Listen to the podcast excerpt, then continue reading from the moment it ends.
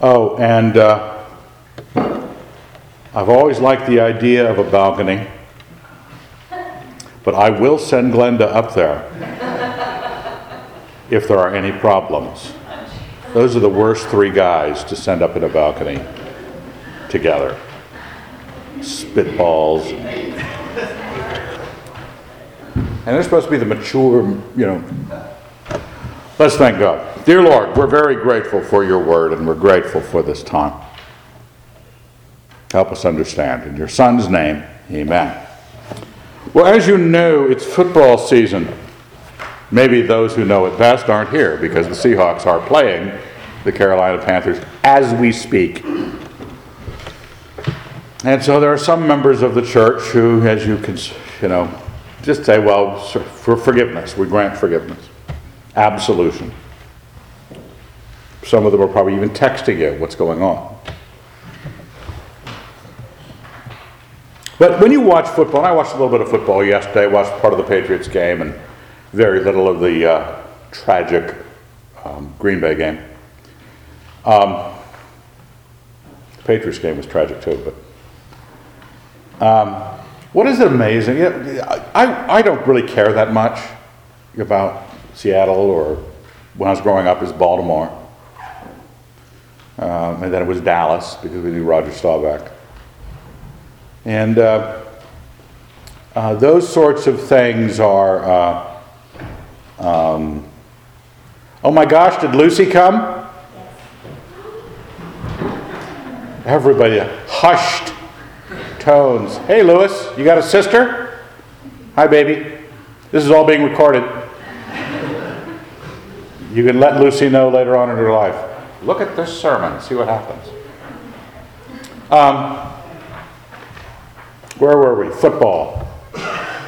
Um, and, and, you know, Evan's no athlete. It's, it's, uh, but I watch football and I, I really get it. For me, uh, it's the art. It's, it's beautiful to watch. Um, some of those guys can do amazing things. Um, you want that guy reaching out with one arm to pull it in to get knocked in a pirouette midair and still catch it. You want those things to happen. And then when the play goes bad, Vikings last week, there's lessons of life in this. Do not assume anything. And teams working together to run a play that actually works. And we're not going to go into this too much, but it was on my mind because it's football season. And then my hip started hurting this morning. My wife's neck has been sore. Ben's shoulder is destroyed in some sort of way. So I was thinking about what is amazing and tragic about the body, and we're in Corinthians 12. Now, it's been about five, six years since I've been in this passage, and the last time I preached on it, I had a passage out of uh, Corinthians 11, which I left in here on the left hand side, top thing. For if anyone who eats and drinks without discerning the body eats and drinks judgment upon himself, that is why many of you are weak and ill, and some have died. But if we judged ourselves truly, we should not be judged. It's the warning in chapter 11, the preceding chapter to this, about the Lord's Supper, that in the procedure of the Lord's Supper, the Christian should discern the body, the koinonia, the community of believers and if you have not yet discerned the body, and it's hard, admittedly, it's hard in a church like this because no one approached you. Remember, there was a church in Pullman that we, we run a boarding house, and so sometimes we would check out different churches, and they go. If we went to one church in Pullman, that week, a pretty girl would show up at our house with a pie. So that if they have a new you know, visitor card you fill out, boom, they send somebody over with a pie. Great, uh, kind of nice. We got free pies every once in a while. So we say we're not talking the same sort of language here because you, you know there's no membership here. You can't join if you asked. There's not some secret door you get to go through at some point when you finally figure out, you know, there is a membership at All Souls. I just never knew how to get in through that door. It's not there. We're talking about the body. We hope that we, as real believers, not that other Christians are not, but, but we, with, with only that to look at, are going to really look at what the body is. Because you need to discern it. You need to be conscious of what it is to be a Christian with the rest of these yahoos in this room.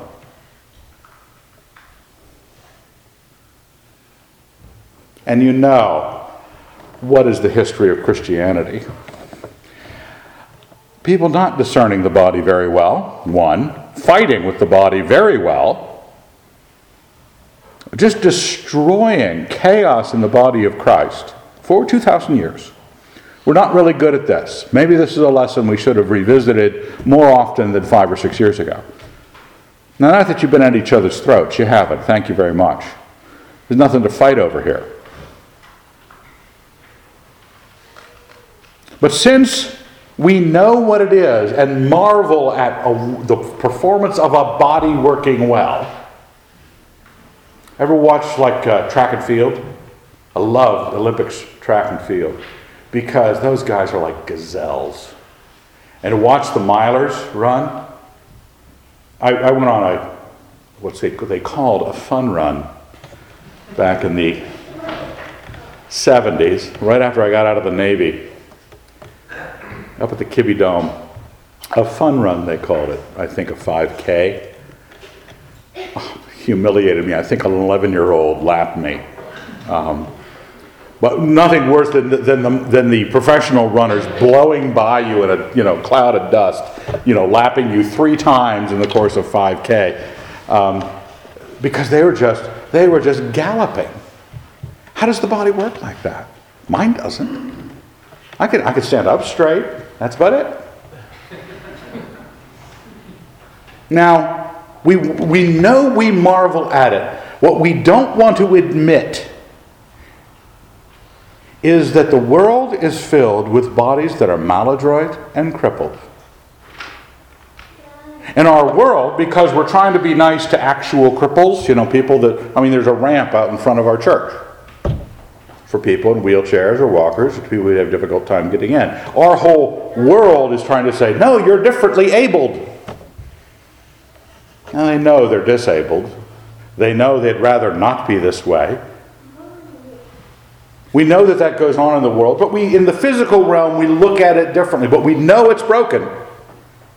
That's why Glenda pushes and prods and, and does things, is to unbreak people. Leslie was telling me of some of the abuse that Glenda did to her. One was she's lying down, she was supposed to breathe out, take a deep breath, and then breathe out rapidly, fully. Then Glenda, right at the end of that, breathing completely out, leaps into the air and just slams her in the middle of her back. Twice. Leslie may have been exaggerating. Now, why? Because Leslie wants her neck to stop hurting, dang it. That's why. She'll have Glenn to beat her up to stop the neck from hurting. We care. We marvel at it when it's wonderfully done. Now, concerning spiritual gifts, brethren, I do not want you to be uninformed. You know that when you were heathen, you were led astray to dumb idols, however you may have been moved. Therefore, I want you to understand that no one speaking by the Spirit of God ever says, Jesus be cursed, and no one can say Jesus is Lord except by the Holy Spirit. Now there are a variety of gifts, but the same Spirit, and there are varieties of service, but the same Lord. And there are varieties of working, but it is the same God who inspires them all in every one. To each is given the manifestation of the Spirit for the common good. Remember, this is Christianity when no Christianity has been known before. This is in Corinth, a very, very pagan town. And there are no, there's no history of Christian books, of literature, there's no history of famous Christians they can read, no no theological groups they could find themselves drawn off into. This is Christianity preached for the first time. You were heathens, worshiping dumb idols, however, whatever kind of weirdness you were into, but now you've come into Christ. And now you need to understand that in Christian circles, this is how we look at it one Spirit, variety of gifting. And that all of the gifting, all the manifestations of the Spirit are there for the common good. To one is given through the Spirit an utterance of wisdom, and to another the utterance of knowledge according to the same Spirit, to another faith by the same Spirit, to another gifts of healing. By the one Spirit, to another the working of miracles, to another prophecy, to another the ability to distinguish between spirits, to another various kinds of tongues, to another the interpretation of tongues. Now, we could spend a lot of fun times going after all of those gifts. We're not going to because we're really talking about whether or not we discern the body, not whether you've discerned what you are, or what each of these things are. Some are easy, some are difficult. But there they are, listed by the apostle to the Corinthians, saying, You got to realize that there are a variety of manifestations of what God is can do for the body, but the common good is benefited by a variety of giftings. All of these are inspired by one and the same Spirit, who apportions to each individually as he wills. So God is the source of those kind of giftings. Now he wants these ex heathens, these ex idolaters, to step into Christ and understand what the Christian vantage point is about joining the religion. It's a different kind of thing. C.S. Lewis talks about it in an essay called Membership that his consideration is St. Paul invented this concept, that it's Christian from the outset. The idea, verse 12, that just as the body is one and has many members, and all the members of the body, though many, are one body, so it is with Christ. That is Pauline as a thought, not just in terms of the biblical writers, but in terms of history. We don't think of membership as anything more than having your name on a list somewhere. You join the Rotary, you're a member of the U.S. military, whatever you're a member of, we've got membership lists. But the word member doesn't rest in that.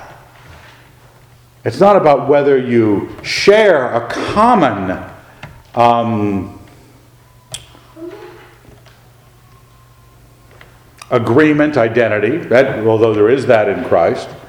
The distinction is membership suggests a, a, a difference. Membership suggests a difference in each individual. Like your left hand is different than your right hand.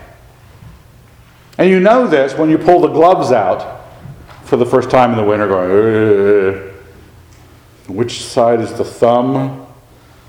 And you know that the thumb is sewn into one of the gloves just a little bit differently so that it fits on your left hand far better than it fits on your right. I'm grateful for the knit ones because you could just go, I don't care, put them on.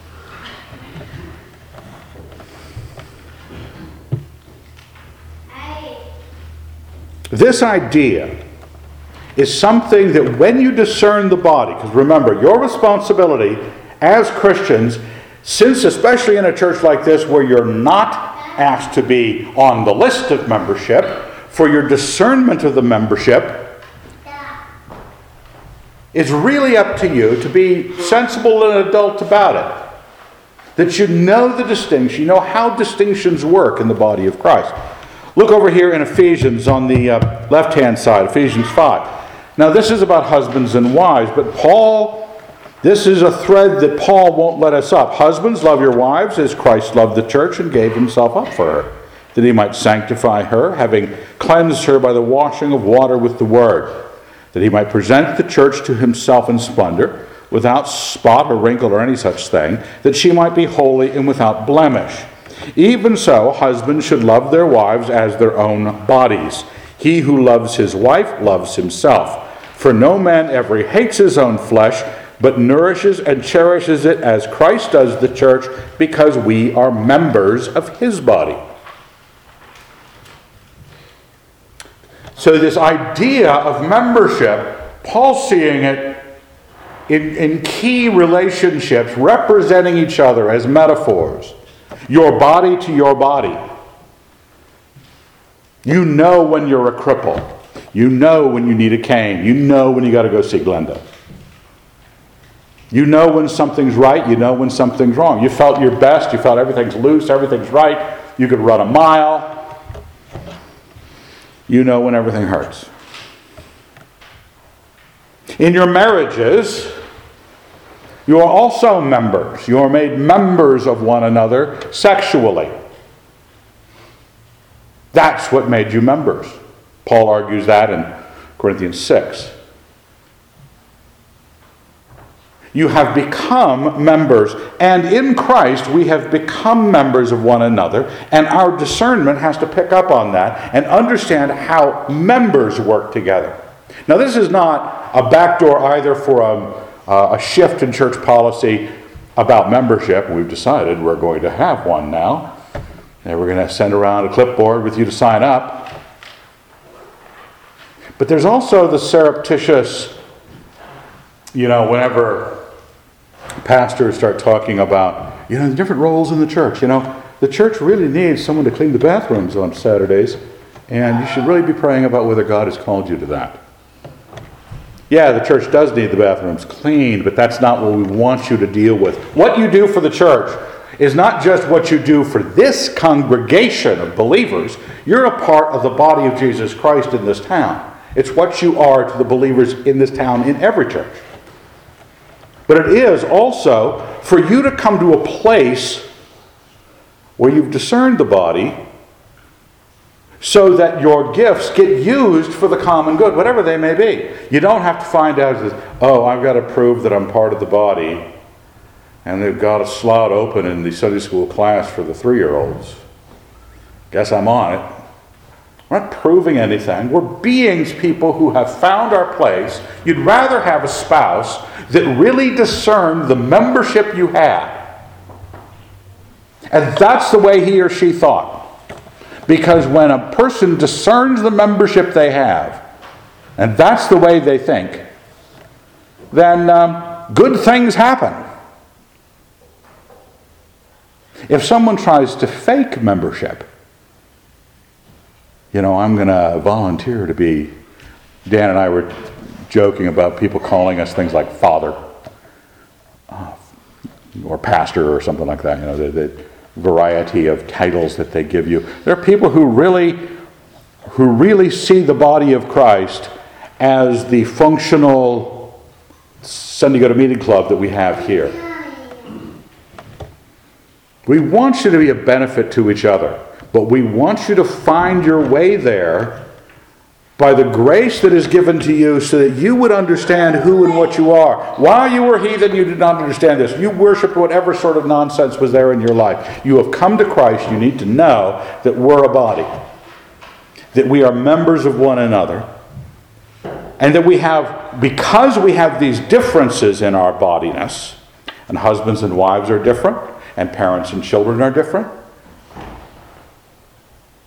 Christ and the church, they're different parts, and they have communions or lack of communion that makes either the church crippled and a lousy church, or it makes it a football player playing for, I guess, the Patriots.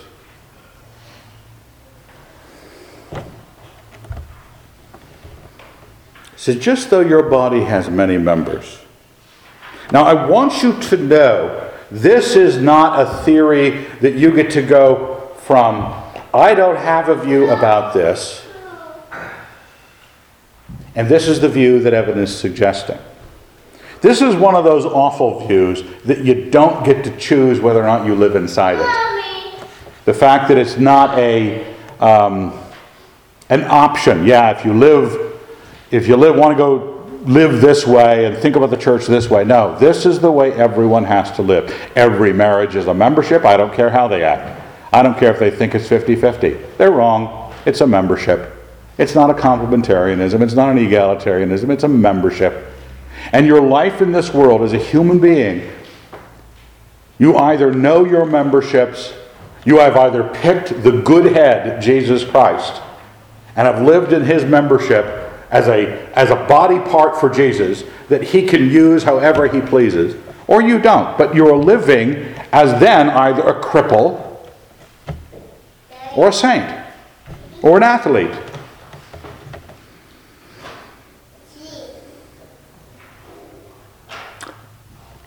One of the things you, you really want to understand in all of this, not only the concept of membership, unequal parts joined to serve the interests of the head.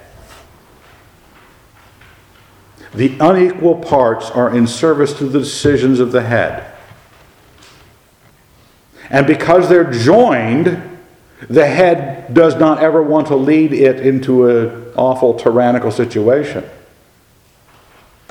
Whenever your knee starts bothering it, you don't take your staple gun and start shooting it into your knee to punish it for hurting. It's your knee. You don't want it to hurt anymore. You work very hard for it to not hurt anymore. And Jesus Christ works in us because we are his parts, his body on earth. He is the head. He is gracious and benevolent to us. We need to recognize what a membership is. Two, you need to understand what it is to not live that membership as you ought You need to understand there is the potential of being a lousy Christian. Essentially, something, someone who has crippled the body of Christ. Okay? It's not, well, it's all, it takes all kinds to make a world, and some of you want to be the Deeper Walk Club about this. No, it's no Deeper Walk Club. Everybody has to make a choice about the membership. I'm either maladroit or crippling, or I am an athlete for Jesus Christ. Simple. Get the categories right. For by one Spirit, verse 13, we are all baptized into one body, Jews or Greeks, slaves or free, and all were made to drink of one Spirit. For the body does not consist of one member, but of many.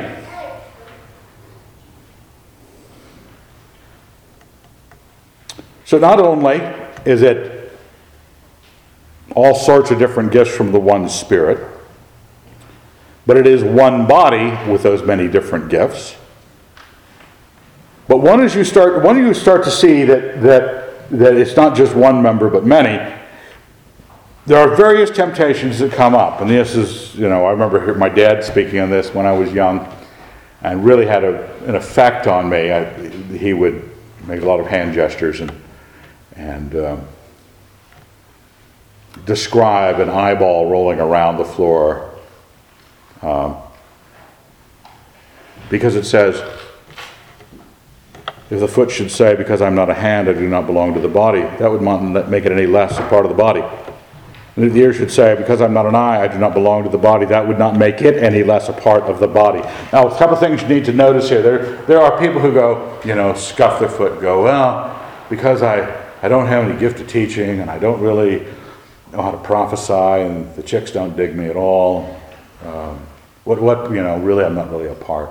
Do I really fit in? Do I really understand? You notice that there are people who use the temptation of a difference to have this melancholy awareness of their lack.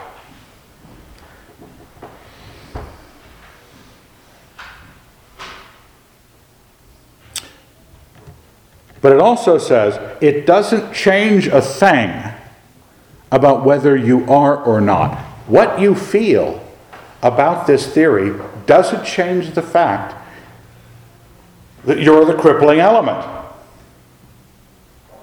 It doesn't make you any less a part of the body. Now, that's an encouragement. Hey, even if you think you're not, you are. And it's a discouragement. You know, even though you're acting like a bozo, we still got to walk around with you.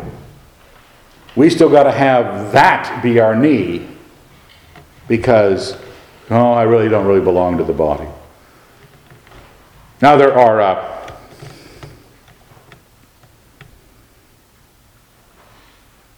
I think it's with my father on verse 17. and the whole body were an eye, where would the hearing? My father would describe, you know, this big glassy, staring, untalking, unhearing eye rolling around the room.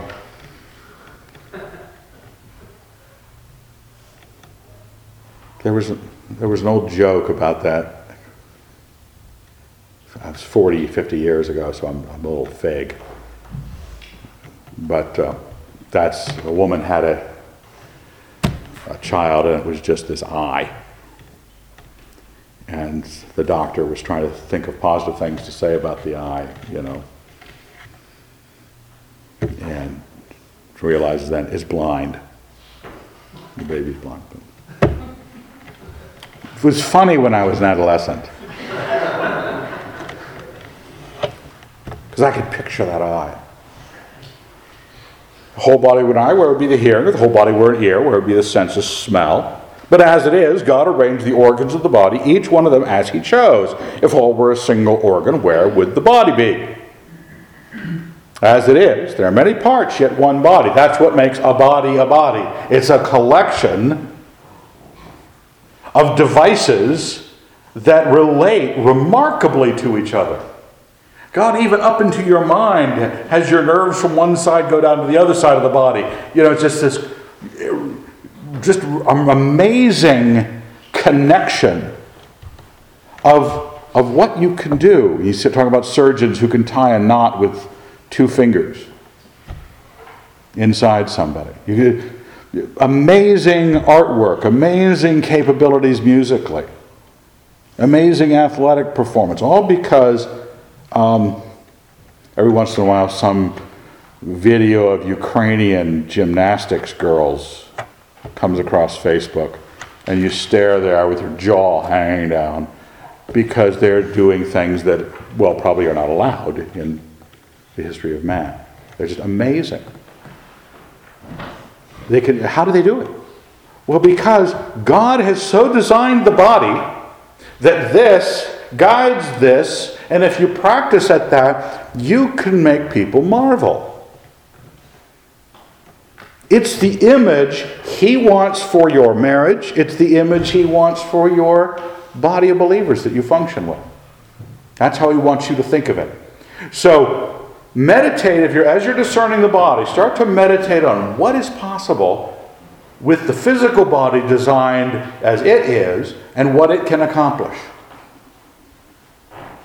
And you start to say, well, if I started to discern my participation in my marriage as a husband, as a wife, if I start to discern my participation in this body in terms of not that I am not that,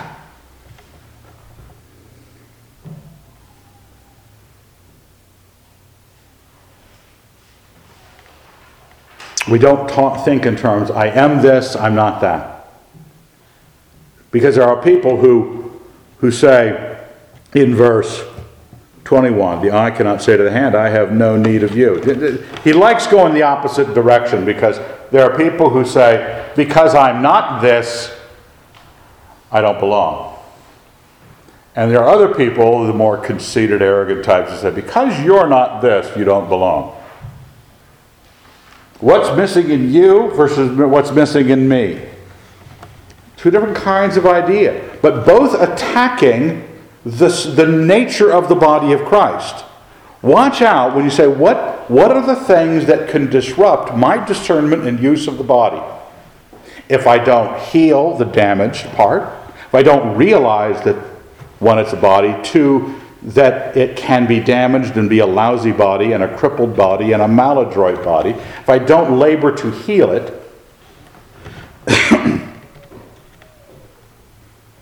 And there are other ways of thinking about the, uh, the discoveries you make. Because we're human beings and we have natural friends, people that you would hang out with regardless if this was a Christian church or not, right? Who you'd gravitate to. You find you do that when you're talking to people during fellowship time? Go talk to your friends Nothing wrong with talking to your friends. You Maybe knock yourself out. But you find yourself doing that, you realize, am I using this as an expression of my human friendships, Or am I using this as an opportunity for the body to make itself more adroit? I can't think of other parts of the body as I don't have a need for you. Because you don't do what I do. That's what the eye cannot say to the hand. The hand to the foot, I have no need of you. On the contrary, the parts of the body which seem to be weaker are indispensable. I, I don't know this for certain, but I think if one of your toes gets removed, which could, could throws you way off balance or something like that, you, is that true? That if even if your little toe is missing, you're like a sea, sea uh, got sea legs on you. Have you ever tried functioning without um, something functioning completely? Everybody talks about their back this way you know, maybe Anne could testify. I've, I've had back uh, problems, but uh, it's amazing you don't think about your back at all. At all. You walk around as if this is here, these are here, maybe your feet. Those are the only things you think you exist as. Everything else is just laboring intensively to get you from here to there upright. And if your back wasn't subconsciously filling in all of that information that your hands and their ego out there gesturing, and then your back does one little expressive movement sideways, changing a diaper, doing something, and boom, down you are on your knees, weeping like a baby, realizing the thing you ignored is central to your life, and you would kill your spouse to have a good back. I mean, you love that person. He's really nice, she's really nice, but dead. Right now, if my back could be fixed. Because it hurts so dang much. It's amazing what we will do.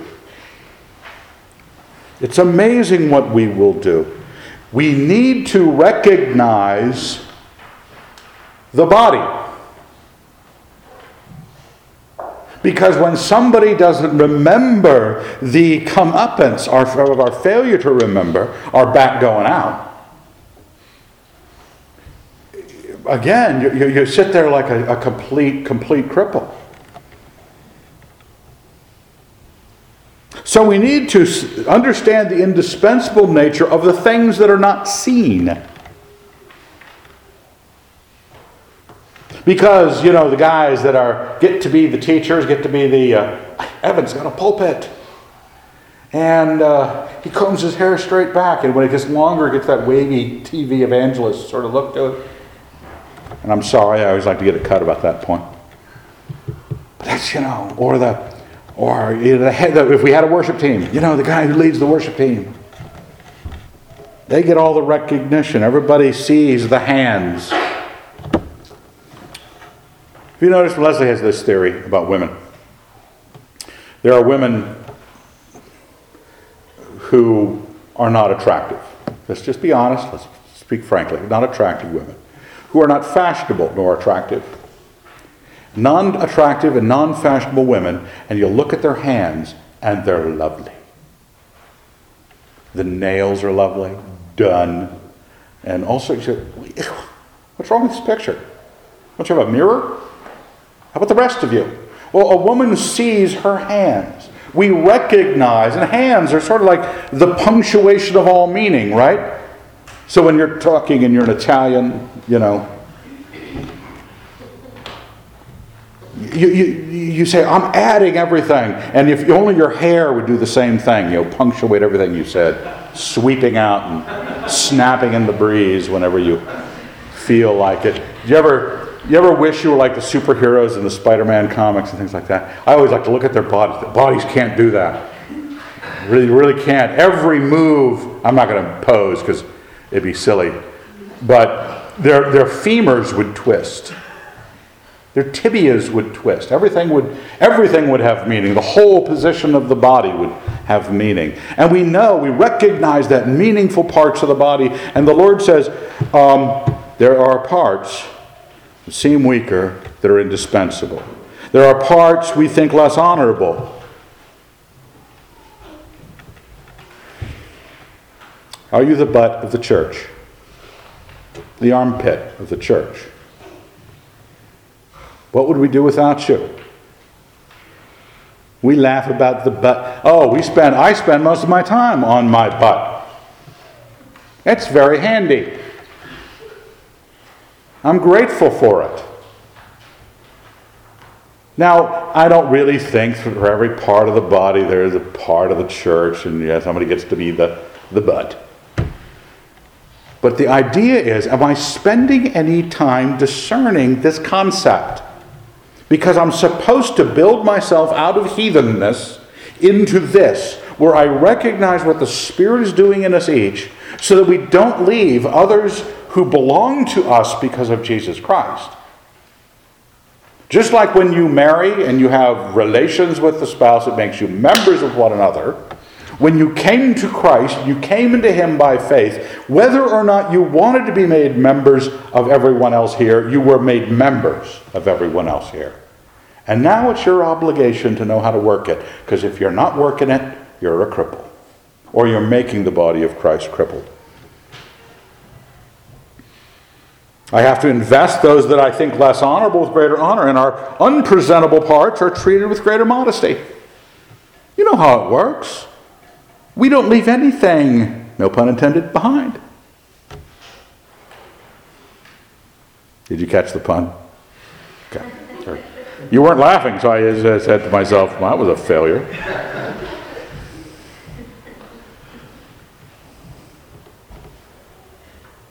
which our more presentable parts do not require. But God has so composed the body, given the greater honor to the inferior part, that there may be no discord in the body. God expects us not to be maladroit nor crippled. I don't care how differently abled you may think of yourself. And maybe that worldview about helping out people who've got disabilities is a good and encouraging thing. But remember, Paul's using the idea of an uncrippled and a crippled body. You're supposed to be able to think of the body of Christ in these terms.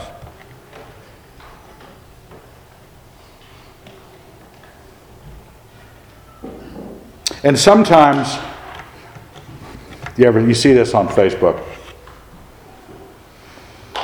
There are certain qualities that people take pride in that are not qualities. Okay, that that I'm so and so, and they give some list of four letters. I'm so and so, and we're really interesting, and you need to understand how cool we are, and give us our space, and all the rest. No, you're not. You're not being what God asked you to be.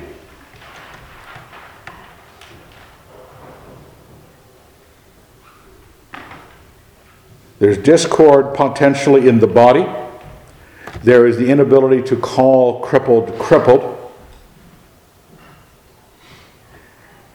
You need to know that you can be bringing to a marriage poor membership of the wife, poor headship of the husband. You could be bringing in the body of Christ poor accounting,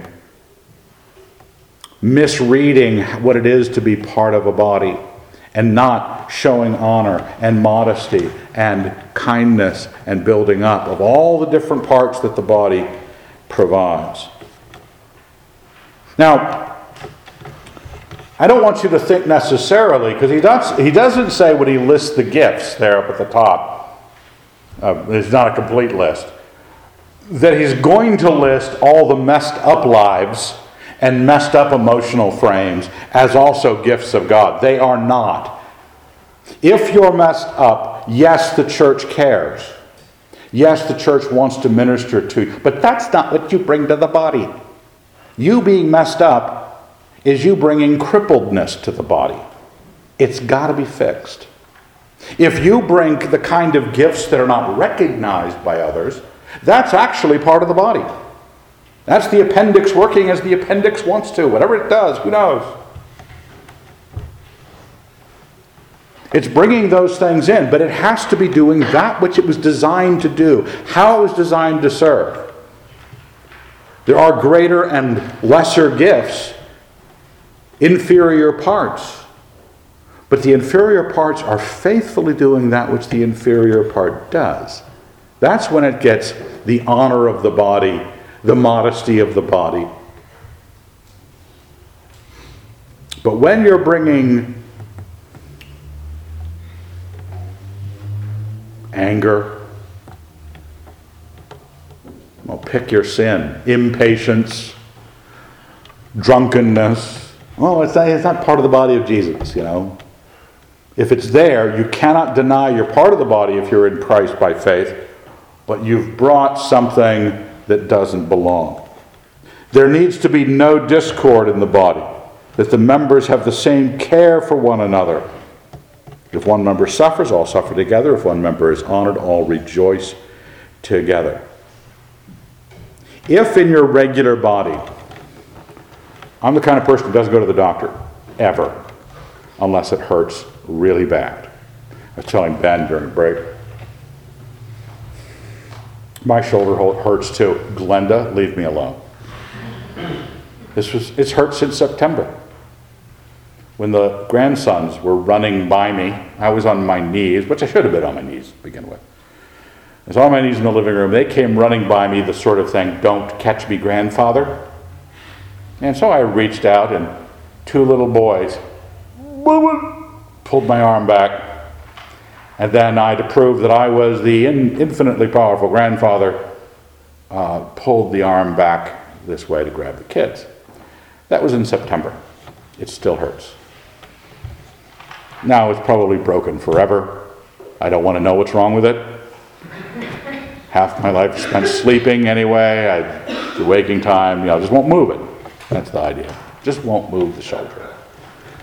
I got to die of something. It's probably this shoulder. So I don't tend to go to the doctor, but I hear the rest of you do. About just about anything. Go to the doctor, for heaven's sake. You'll pay anything to fix what's wrong, won't you? Not only will you pay anything, you will buy insurance. You will buy you will exchange your money for nothing. You will exchange your money. Here, take $300 of mine per month.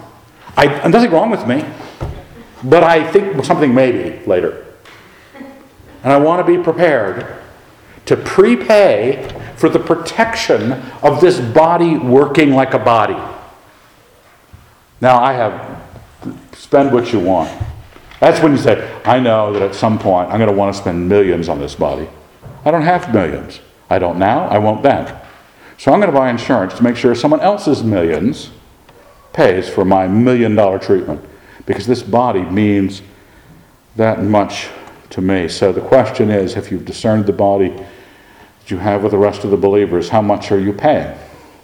How much insurance do you try to get to be sure that your relationship with these these are the people that Sunday to Sunday you see, and there's a broader selection of believers in the other believing churches that you know. What are you doing? How much is it? Got anything for it? Because you're serving this one, and, and this, and I'm nothing. You know, some of you are just you know gorgeous, but yeah, not all of us. And we're still buying insurance. We're still going to the doctor. We're not great examples of humanity. We're not playing for the Seahawks. But we still sink attention and exercise and money and future money into protecting it. Look at that illustration and say, it's not that I'm asking myself to stop that. I'm asking myself, can I think that way about my memberships? Have I thought that way about my marriage? That I am trying to build that kind of body. Whatever it takes to get that kind of membership between my wife and I, or the body of Christ. What am I doing to gain that relationship? Because it's not merely some laissez faire Christianity because All Souls Christian doesn't have a membership, so you kind of you stagger in at whatever time you feel like, and it's halfway through the sermon. That's just what's cool with us. Do you care what body is being lived? And if you discern it, and if you care, and if you say, I'm giving something of myself to it, who knows what you'll do? Who knows how you will serve? What are your gifts? Now, you are the body of Christ and individually members of it. And I thought immediately, there is no I in team, nor is there in member. But I said, oh, if I make it membership, there is. There is an I in membership. Okay, think of it in those terms. That's an awful, awful. There is no I in team. But you know, in this, there is. Because just like this hand, this hand does not rebel consciously against the head. Wouldn't it be awful if it did? Say one of you women has got to go clean the bathroom at home, and your children have been irresponsible with the toilet. And you're going to go get your hands dirty. And your hands say, No, we're not. We're not going there. Not again. If your hands had their own minds about what they were going to do, how would you? You probably couldn't even walk down the street. Because one foot would want to go home and the other foot wouldn't want to go to Bootsers instead. You'd be falling on your face, couldn't feed yourself, can't get anything clean. That's when you have members that are making up their own mind, that don't realize the connection they have. You are the body of Christ and individually members of it. Your personal will makes you the hand that participates consciously, willfully in the body. And so when somebody is tragically crippled, remember Bob Dole, wounded in World War II, and he, his hand was always grasped around a pen. He had been damaged so badly in World War II. That's called being a cripple. His hand had nothing to do with it. His hand didn't, you know, rebel against Bob Dole. When we're cripples in the body of Christ, when our marriages are crippled, because somebody is consciously, as an individual member, not recognizing, not discerning, not living, not operating for the common good, not recognizing that the pain you charge to some other part of the body hurts you. That's what a membership is. You're individually there. And if you could just instruct, we have to train our bodies. We have to train our bodies. I remember watching the Olympics at one point in my life, and going out for PE and junior high, and trying to run consciously, like, you know, um, too consciously. You train yourself to do that. I trained myself when Star Trek came out by standing in front of the mirror with my hand holding the, my eyebrow down and then raising both of my eyebrows. Because eventually this one would just lay still and I could raise my eyebrow like Spock. I spent time on that. And I tried to comb my, this is junior high. I tried to comb my hair straight down like Spock. But, you know, so it was those bangs. But the problem is, I have really curly hair. And I just looked like a doofus. Oh, man, it was sad. So we beat up this kid who kind of looked like Spock. That, that took care of it. because this is America. We get to identify now as whatever we want to be, right? I'm Star Trek fluid.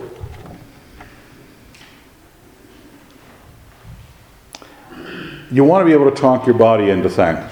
You train your body. Bodily training is of some value, but spiritual training is of much value in every way. That's what we need to remember. Now, God has appointed to the church first apostles, second prophets, third teachers, then workers of miracles, then healers, helpers, administrators, speakers in various kinds of tongues.